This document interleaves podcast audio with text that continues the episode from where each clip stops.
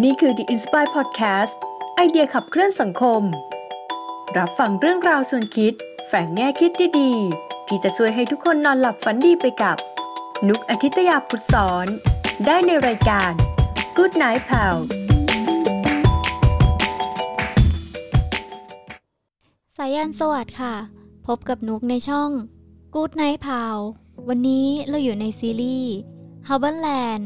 มืองที่มีเรื่องราวต่างๆ เกิดขึ้นมากมาย ฉันรับฟังได้เลยค่ะ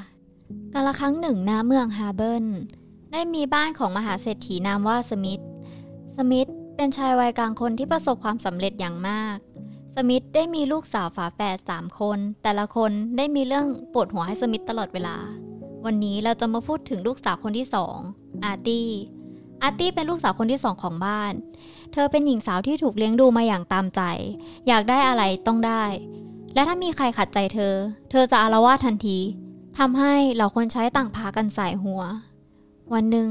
อาร์ตี้นั่งดูนิตยสารที่ลงคอลเลกชันกระเป๋าใหม่ อุ๊ย กระเป๋าใหม่จากเมืองอโมเน่สวยจัง สั่งซื้อดีกว่า อาร์ตี้วิ่งไปหาสมิธผู้เป็นพ่อด้วยสีหน้าร่าเริง คุณพ่อคะหนูอยากได้กระเป๋าใบใหม่จังเลยค่ะ หืม วันก่อนลูกเพิ่งซื้อกระเป๋าใบใหม่ไม่ใช่เหรอ ใช่ค่ะ แต่มันคนละแบรนด์กันนี่คะเพราะว่าลูกแกะอันเก่าที่ซื้อมาก่อน เราค่อยสั่งอันใหม่ดีกว่าไหม ไม่ค่ะ อาร์ตี้อยากได้ใบนี้ ตอนนี้บ้านเรารวยจะตายทำไมคุณพ่อต้องงกกับเรื่องกระเป๋าหนูด้วยคะสมิธยืนการว่ายังไงก็ไม่ให้ อาร์ตี้เริ่มไม่พอใจ กระทืบเท้า แล้วเดินออกจากห้องไปฮึม คุณพ่อนะคุณพ่อ แค่กระเป๋าใบไม่เท่าไหร่ทำไมซื้อให้หนูไม่ได้ แล้วจะเสียใจที่ไม่ยอมซื้อให้หนู อาร์ตี้เริ่มพังข้าวของในห้อง เสียงดังและกระทืบเท้าไปมา จนสมิธทนไม่ไหว ต้องมาดู สมิธไม่พอใจอย่างมาก ที่อาร์ตี้เริ่มก้าวร้าวจึงบอกกับอาร์ตี้ว่า ถ้าลูกยังทำแบบนี้ ต่อไปพ่อจะไม่ให้ค่าขนมลูกอีก อาร์ตี้โกรธหนักขึ้นไปอีก ที่พ่อบอกกับเธอแบบนั้น เธอวิ่งออกจากบ้าน และตะโกนบอกสมิธว่า ถ้าพ่อไม่ซื้อกระเป๋าให้หนู หนูจะไม่กลับมาบ้านหลังนี้อีกเลย สมิธถอนหายใจ และหันไปบอกกับลุงเจมส์พ่อบ้านประจำตัวว่า ลุงเจมส์แอบตามอาร์ตี้ไปหน่อย แต่ไม่ต้องให้การช่วยเหลือใด ๆ นะ และอย่าให้เธอรู้ตัว ให้อาร์ตี้ลองออกไปเจอโลกภายนอกดู อาจจะเป็นการสอนที่ดีกว่า ลุงเจมส์โค้งคำนับเบาๆ แล้วตอบกลับมาว่า ได้ครับ อาร์ตี้วิ่งออกจากบ้าน แล้วหันเหลียวกลับไปมองคนที่บ้าน ว่ามีใครตามมาไหม อาร์ตี้คิดในใจว่า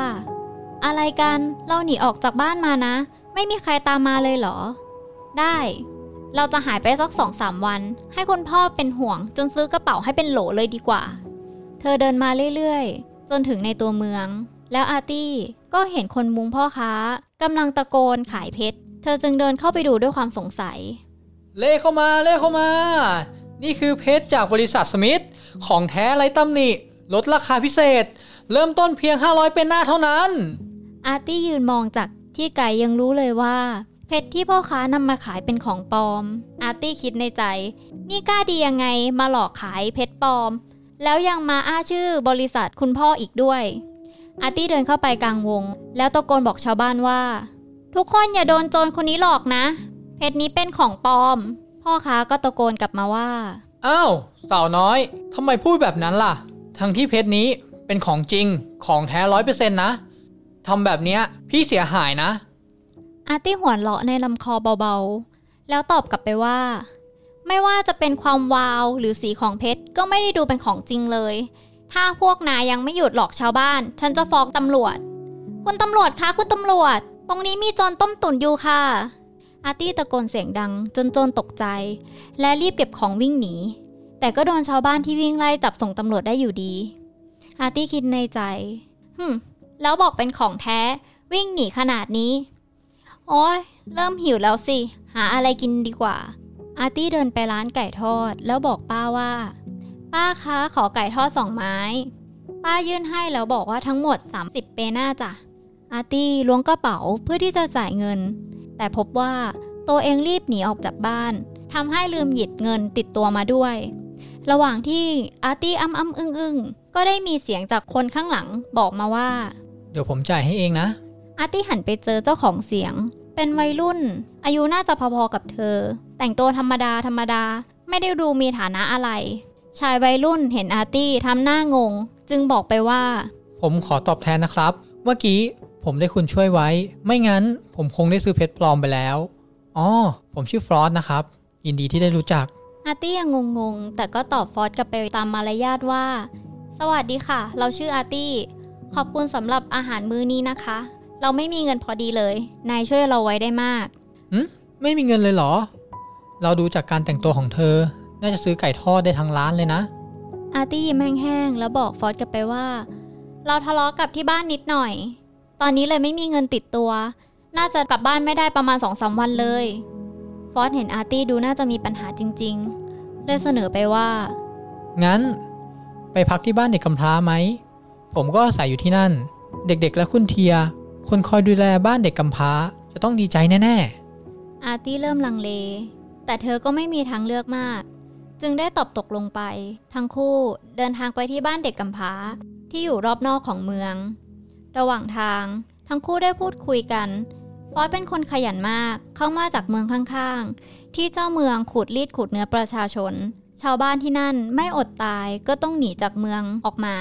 ฟอสเล่าว่าตอนเด็กๆเขาเคยกินขนมปังแผ่นเดียวทั้งสัปดาห์ หรือกินน้ำจากแค่ฝนเพื่อประทังชีวิต เขาเห็นคนเมืองนี้อยู่กันอย่างอุดมสมบูรณ์และสุขสบายก็อดอิจฉาไม่ได้ฟอสบอกกับอาร์ตี้ว่าที่มาอยู่เมืองนี้เพราะอยากทำธุรกิจ แล้วอยากเอาเงินไปช่วยเด็กที่ไม่มีกินเหมือนกัน ฟอสบอกว่าไม่อยากเห็นใครอดตายต่อหน้าต่อตาอีกแล้ว ฟอสเล่าด้วยน้ำเสียงจริงจังปนเศร้า อาร์ตี้นั่งฟังเงียบๆแล้วก็คิดถึงกระเป๋าที่เธอเคยซื้อ เธอได้แต่คิดว่ากระเป๋าหนึ่งใบของเธอ น่าจะทำให้เด็กๆอยู่กินกันสบายไปหลายเดือนเลย และทั้งคู่ก็เดินทางมาถึงบ้านเด็กกำพร้า ทันทีที่พวกเขาถึงเด็กๆ ต่างวิ่งออกมากอดฟอสกันใหญ่ คุยกันเสียงดัง พี่ฟอสพี่ฟอส ไหนขนมผมอะพี่ฟอสพี่ฟอสไหนของเล่นหนูอะพี่ฟลอสพี่ฟลอสเหนื่อยไหมครับ ที่ออกไปข้างนอกมา และเสียงก็เงียบลง สายตาเด็ก มองไปที่หญิงสาวใส่ชุดหรูหรา เครื่องประดับมากมาย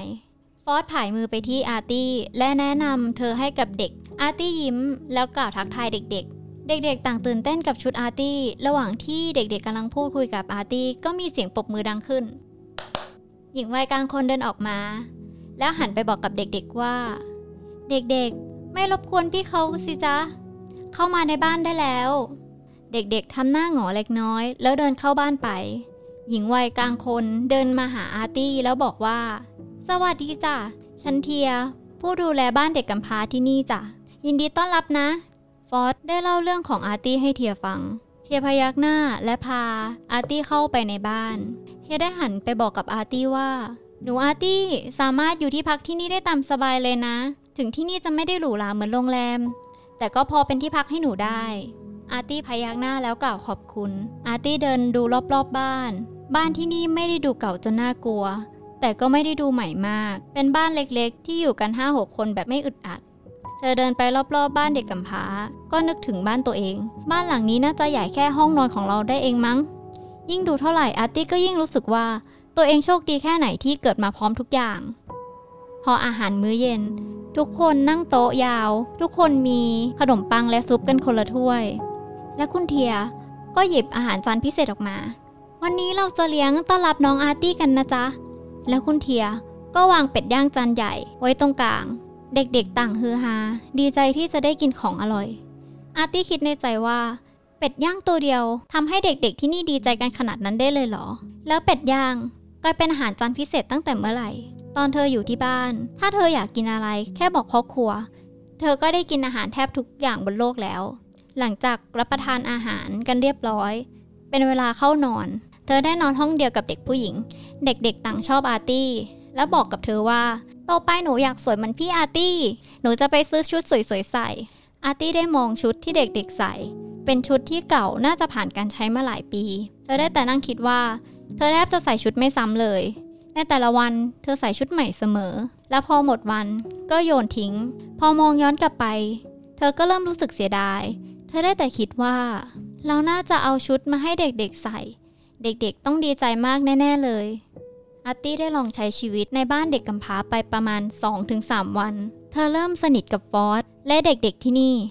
ฟอสเป็นคนขยันมาก เธอได้เห็นฟอสออกไปทำงานตั้งแต่เช้า จนมืดทุกวัน ค่าใช้จ่ายต่างๆ ในบ้าน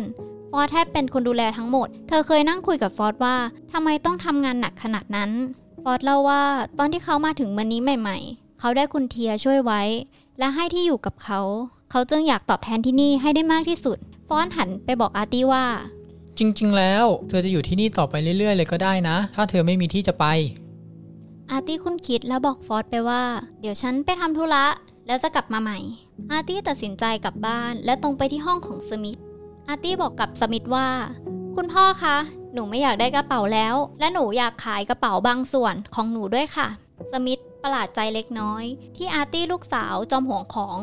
บอกอยากขายกระเป๋า สมิธถามอาร์ตี้ว่าทำไมล่ะ อาร์ตี้เงยหน้าแล้วบอกกับสมิธด้วยเสียงมั่นใจว่า หนูแค่อยากแบ่งของที่มีให้คนอื่นบ้าง เรื่องมันค่อนข้างจะยาวนะคะคุณพ่อ สมิธยิ้มแล้วบอกกับอาร์ตี้ว่า ไม่ต้องเล่าหรอก พ่อรู้เรื่องจากลุงเจมส์แล้ว ว่าลูกไปอยู่ที่ไหน และทำอะไรอยู่ อาร์ตี้ทำหน้าตกใจเล็กน้อย อ้าว นี่คุณพ่อให้ลุงเจมส์ตามหนูมาเหรอ แล้วทำไมแม่มาช่วยหนูตอนหนูไม่มีเงินล่ะคะ พ่อเป็นคนสั่งเขาไว้เอง ไม่ต้องให้ความช่วยเหลือใด ๆ กับลูก ถ้าช่วยลูก ลูกก็ไม่ได้เรียนรู้อะไรนะสิ อาร์ตี้ทำหน้าไม่พอใจเล็กน้อย แต่เธอก็ไม่ได้โกรธอะไรสมิธเพราะเธอก็ได้เรียนรู้และได้ประสบการณ์ใหม่จริงลูกอยากจะไปช่วยบ้านเด็กกำพร้าใช่ไหมๆใช่ค่ะ อาร์ตี้ตอบอย่างรวดเร็ว พ่อจะให้เงินลูกไปช่วยเหลือบ้านเด็กกำพร้า แต่ลูกต้องมาช่วยงานพ่อเป็นการตอบแทน แบบนี้ตกลงไหมอ้อแล้วก็นายฟรอสพ่ออยากจ้างเขามาทำงานที่บริษัทเรา แต่น่าเสียดายคนขยันขยันแบบนายฟรอสถ้ามาขัดเกลาอีกหน่อย ก็จะไปได้อีกไกล อาร์ตี้ยิ้มดีใจ ได้ค่ะขอบคุณมากนะคะ คุณพ่อ และหลังจากนั้นนายสมิธก็ได้ให้เงินบริจาคกกับบ้านเด็กกำพร้า และให้นายฟอร์ดมาช่วยดูแลงานของบริษัท และนานๆทีอาร์ตี้และฟอร์ดก็ได้กลับไปเยี่ยมบ้านเด็กกำพร้ากัน และเรื่องราวของอาร์ตี้เด็กน้อยที่ใช้เงินฟุ่มเฟือย ก็ได้จบลงสำหรับวันนี้ราตรีสวัสดิ์ค่ะถ้า คุณชื่นชอบ Goodnight, Pal episode นี้ ฝากกดไลค์เป็นกำลังใจ และกดแชร์ให้เพื่อนได้ฟัง และคุณยังสามารถติดตาม Good Night p a l ได้ใน Spotify, SoundCloud, Apple Podcast, Google Podcast, Podbean, YouTube และ Podcast Player ที่คุณใช้อยู่ด้วยนะคะ และอย่าลืมติดตาม Facebook ของ Good Night p a l เพื่อติดตามข่าวสารติชม พูดคุยกับนุกได้เลยนะคะ